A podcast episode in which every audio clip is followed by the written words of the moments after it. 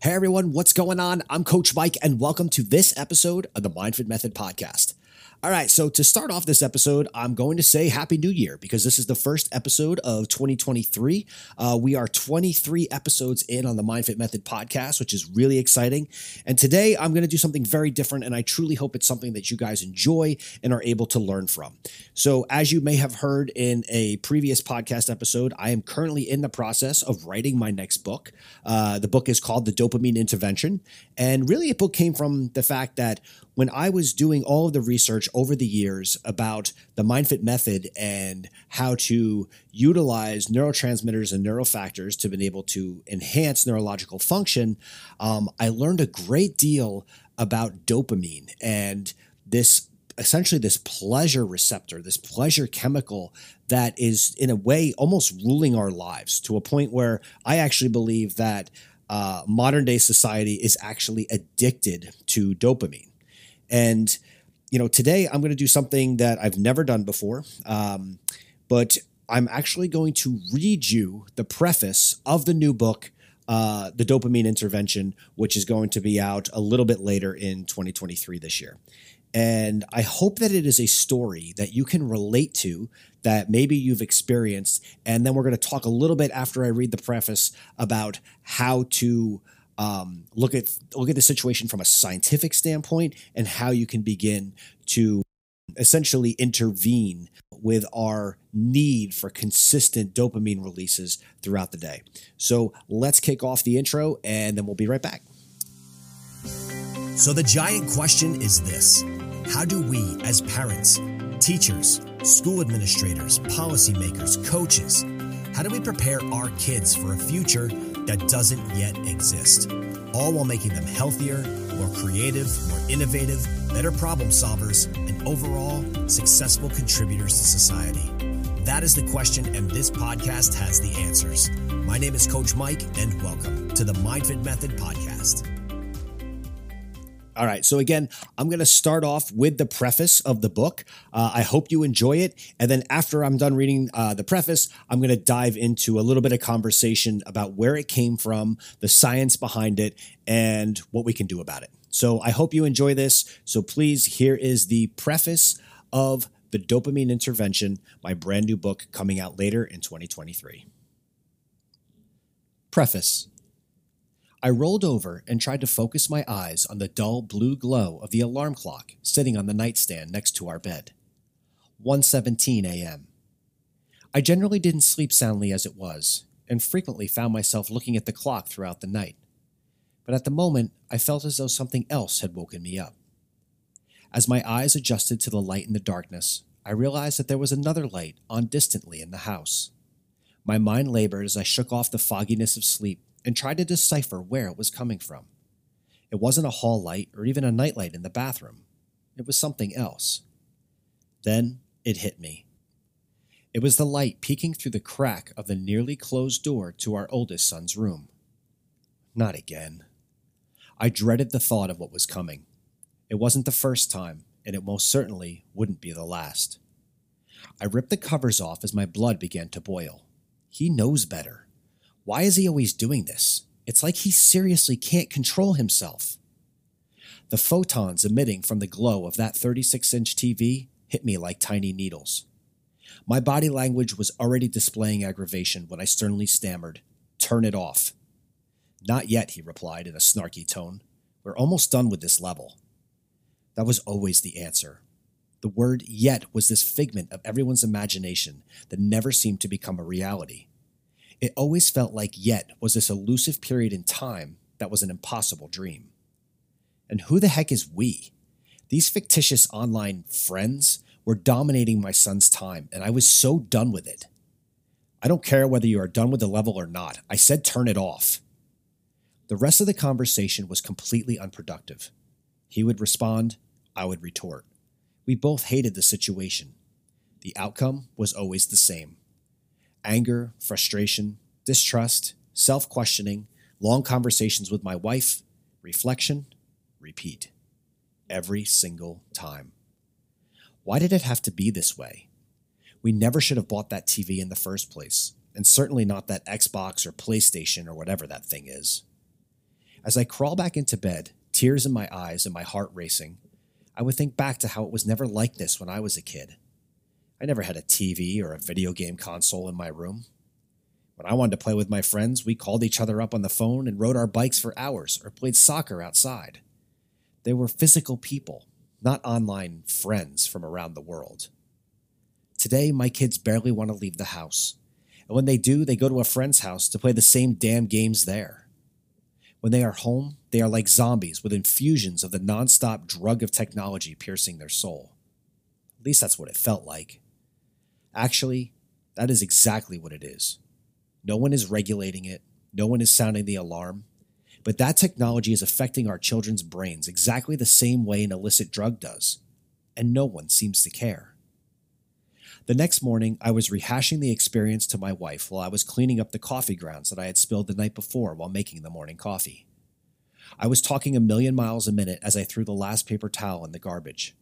When I turned around, I couldn't believe what I saw. She wasn't listening. She was too busy scrolling on Instagram on her iPad and got completely caught up on a funny video about dogs. I started to raise my voice in desperation, but before I could even begin to express my disgust, her phone rang. She jumped up like she'd been stung like a bee. 8:03 a.m. It was her friend Trish calling to find out what was going on. My wife was 3 minutes late to her Microsoft Teams call that she was presenting on this morning. She had been talking about the importance of this presentation all week. How could she be late? She should know better. I guess she really doesn't want that promotion. She mouthed goodbye with a panicked look on her face as she ran into the home office to take the video call and do her presentation. I just shook my head. Unbelievable. All because of a stupid dog video. I felt a strange bit of satisfaction that she was going to be late for the call, since I had been trying to explain how concerned I was about our son and his ridiculous video games, and she was barely listening. I sat down at the island for a moment and grabbed my phone. I hopped on Facebook and created a post quickly before I had to leave. Anyone else out there feel like their entire household has been taken over by technology? Need a disconnect. Who's with me? Maybe when my wife saw the post later, she would remember how she was totally ignoring our conversation this morning and realize that this is getting serious. I couldn't ponder over it long enough, though, as she wasn't the only one that had an important day at work. I put my coffee cup in the sink, grabbed my jacket and laptop bag, and headed out the door. I was three quarters of the way through that commute to work when I got stuck at the traffic light of doom. At least, that's what I called it. Every single day, I got stuck at this light, and it always took two cycles of red, green, yellow, red, and green to get me through it. Beyond frustrating. As I was sitting there, stopped in the line of similarly annoyed commuters, I began to think how it was just another way that technology was controlling my life. Man, I hate that light. I knew for a fact that I was not going into work with a good attitude. I was struggling. I felt like everything around me was completely out of my control. Finally, the light turned green and I made it through. I'd gone about 75 meters when my phone dinged. Cool, I thought. That was the all too familiar Facebook notification on my phone. Maybe someone else was feeling the same I was about all this technology and liked or commented on my post. Maybe I'll start a trend and everyone will start disconnecting from this evil world of technological bliss. Knowing that I shouldn't because I was driving, I still grabbed the phone just for a moment to see who had interacted with my post. Just knowing that someone else out there was possibly feeling the same way made me feel a little better already. As I lifted up the phone to be able to see who it was, another sound caught my attention. It was one that I had heard before, but not one I hear regularly. As I spent a half a second processing what the sound was, my stomach sank as I looked in my rearview mirror. The red and blue lights from the state trooper's car were flashing brightly in my rearview mirror. I immediately looked at my speed. I wasn't speeding, I thought, as I dropped the phone back onto the passenger seat. The phone. The damn phone.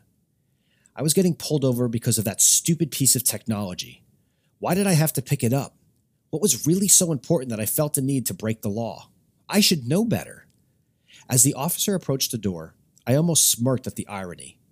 I was going to get a ticket for picking up my phone while driving to see who had either liked or commented on my post about disconnecting from technology. Yet it was this piece of technology that had gotten me in the situation I was in. It almost felt like an addiction. As the officer handed my ticket, I made an internal decision.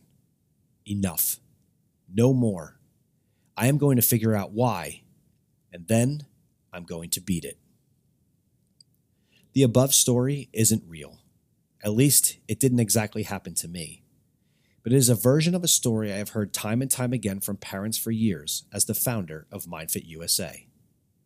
I guess you could call it more of a based on a true story type of situation. While the characters were fictitious, the feelings and the results are very real. The dad in the story may have been a mom or a grandparent. The son may have been a daughter. The TV may have been an iPad, and the video game console may have been a smartphone. But the end result is happening every day, and both parents and their kids seem to be completely helpless to the situation. All right, so that is the preface of my new book that I am currently writing called The Dopamine Intervention.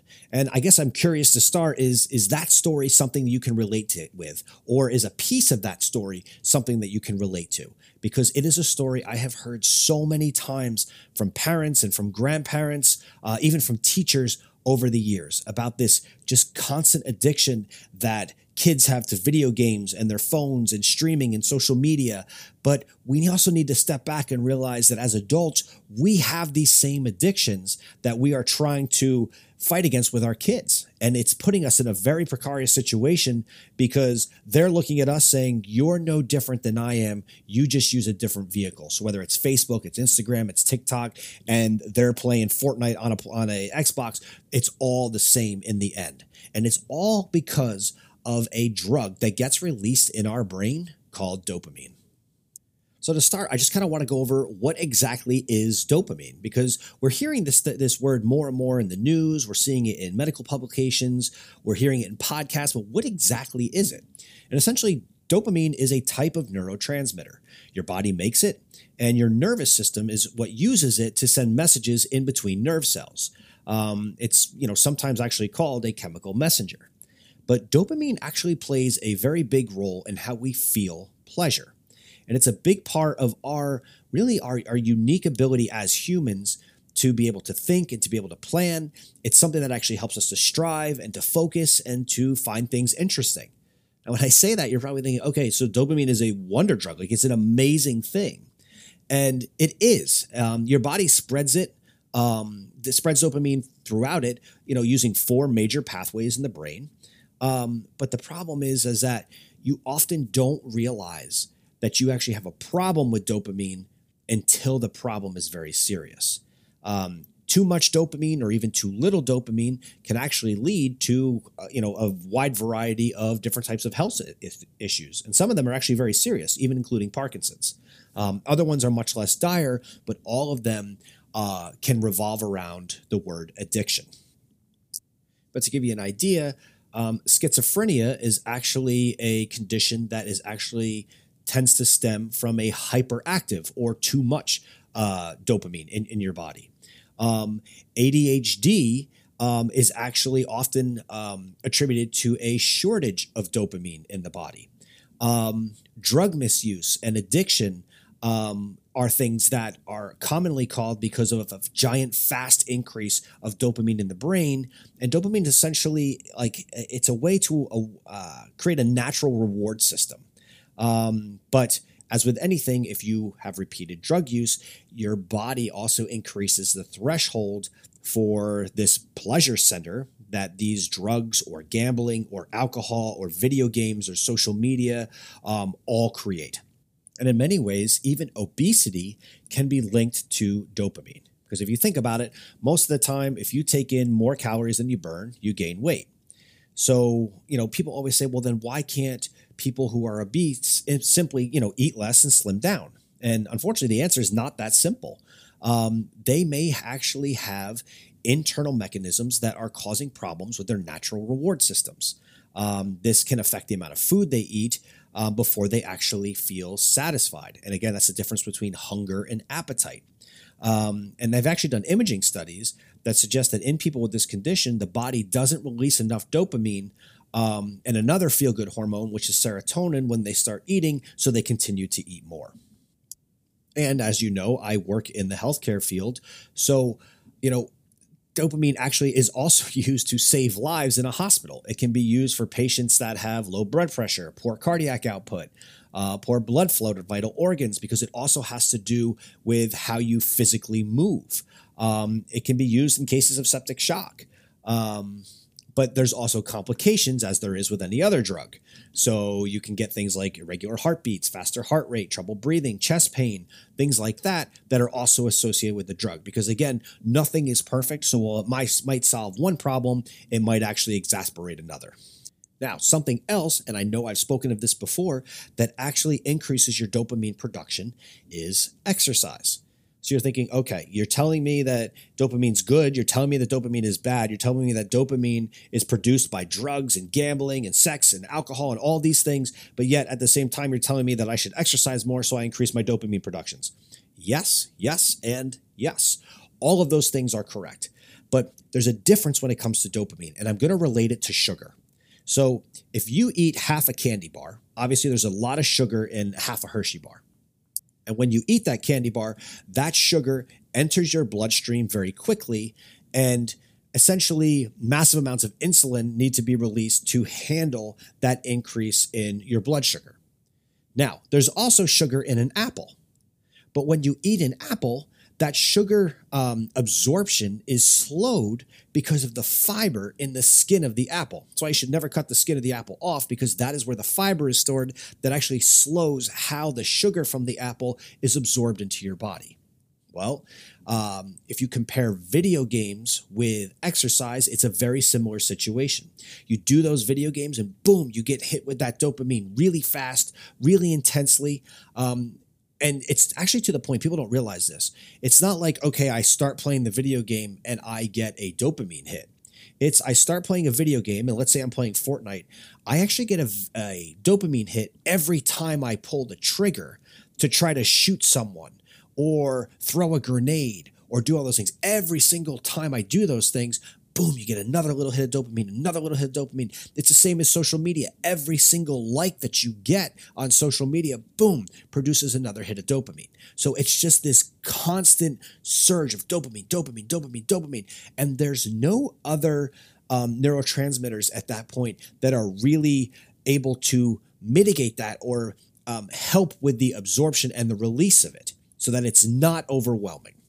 Where exercise, you're actually inducing pleasure and pain at the same time because you are stressing out the body. You're putting the body under stress, which then causes other neurochemicals to be released so that the dopamine absorption and production is different. So literally it's a candy bar versus a apple is very similar to a video game versus uh, doing exercise. But this next part is the part I really want to try to explain to you guys because this part is is important. And it kind of ties together with what I said before about how people who are obese, as they get um, more and more obese and their dopamine level uh, decreases, or essentially their threshold for dopamine decreases or increases. So think about this for a minute. Um, if you play a video game once, right, and your dopamine level increases, your body likes that feeling. In fact, it's a survival uh, technique of humans. We then know, oh, this is something that made me feel good. So I'm going to do it again. Now, for an example, if you eat chocolate, chocolate is something that actually tends to produce a dopamine release. It increases your dopamine by about 50% in your body just by popping a Hershey kiss in your mouth. So it makes you feel good but it doesn't last very long, which is why, boom, you want that second Hershey kiss or you want that next bite of a Hershey bar or whatever it is. Obviously, I have a big fatuation with Hershey because I keep talking about them. But anyway, um, so that's how it happens. In a video game, it's the same thing. Boom, boom, boom. Every time you pull that trigger, every time you jump, every time you complete a level, you're getting another hit of dopamine, which all sounds great, except that your threshold for then what makes you happy begins to increase. So you need more and more and more of it, just like an illicit drug. The problem is that I want you to think of this situation as a seesaw, okay? Um, your brain, crazy as this sounds, does not want to live in the world of pain or in the world of pleasure for extended amounts of time. It wants to remain at balance, which is called homeostasis. So if you're thinking the, of this as a seesaw, think of this seesaw as two people that weigh the identical amounts, sitting one sitting on each side of the seesaw, and the seesaw is perfectly level. It's not moving. Now, all of a sudden, on one side, you have boom, a hit of dopamine, and the seesaw rises on one side and lowers on the other. So the side that lowers is going to be the side that we're talking about because now you've gotten heavy with a dopamine release. Okay. So when that happens, your brain starts to freak out a little bit. As much as it likes the pleasure feeling of the dopamine, it wants to return to homeostasis. It wants to return to level. So it starts panicking and it starts inhibiting dopamine production and releasing other chemicals to eliminate that feeling of pleasure. But it doesn't do it in an equal format. So now let's think of that seesaw and let's think of weights for a minute. So on one side of the seesaw, we have 50 pounds. The other side of the seesaw, we have 50 pounds. And boom, we're going to add um, 50 pounds to the side that has uh, that, that is going to be the dopamine side. So now, boom, that side drops because you have 100 pounds now on one side and you have 50 pounds yet on the other side. So the seesaw goes up on one side, down on the other. Here's where the brain overreacts because it freaks out and it says, no, no, no, no, I need to be in homeostasis. I need to be level. So instead of adding another 50 pounds to that other side of the seesaw, right, it does more than that. It adds 100 pounds to the side of the seesaw. Okay. So now one side has 100 that has the dopamine, but boom, the brain overreacted and it adds 150 pounds to the other side. And now the seesaw obviously flips. So the side with the dopamine goes up in the air and the other side goes down. Well, then that goes down, it actually makes you miserable. So you get aggravated, you get frustrated, you get anxiety. All of the things that we see happens to kids and to ourselves, even if we're using social media, when we do it for extended amounts of time. I have years ago, I used to watch this with my kids. They would play Fortnite for the first half hour, even an hour that they were playing. They were good. They were happy. They were enjoying it. They're yelling, hooting, and hollering, all that stuff. But when you got past a certain point, they would begin to get grouchy. They're frustrated. They're miserable. And that is actually our body's response to that increase in dopamine, which was causing pleasure, saying, no, we have to return to homeostasis. So, in order to do that, I need to double up what I what was released in order to get us back. But in order to do that, it actually takes us too far. So that is why, and if you guys see this, if you relate to this, please put it in the comments. I love to hear from you guys. Um, when I'm right on the money and when I'm nailing exactly what you're experiencing on a daily basis. Because this, you know, uh, there's a, a researcher from Stanford. Her name is Anna Lembke, and she actually wrote a book called Dopamine Nation. Um, I would strongly recommend reading it. It's actually, in a way, it's a bit terrifying. Um, it's a little traumatic because you realize just how much we are manipulated by technology, by drugs, by food, by sex, all of these things. But she makes such an interesting point. She said, you know, technology today, whether it's a phone, it's an iPad, it's a video game system, whatever it is, or it's even an app like, you know, TikTok or something, these things today have become a digital hypodermic needle. And it is literally injecting this dopamine drug into us. And if we aren't aware what is happening, it is going to take over our lives. And it's also going to take over our kids' lives. And the more that we can learn how to kind of fight against it, not only just be aware with it, but utilize different tools to back ourselves away from this you know incessant need for dopamine the better we are going to be as individuals the more successful our kids are going to be and the more productive we're going to be as adults so, guys, I hope you enjoyed this episode and the things that are going to come with the dopamine intervention. If you did, I would be forever grateful if you would share this episode with a friend or someone that you think could really benefit from it, or even, you know, tag me in a post, share the episode on social media. It's how we spread our message about having stronger minds and smarter bodies through the MindFit method. Thanks, everyone, and until next time.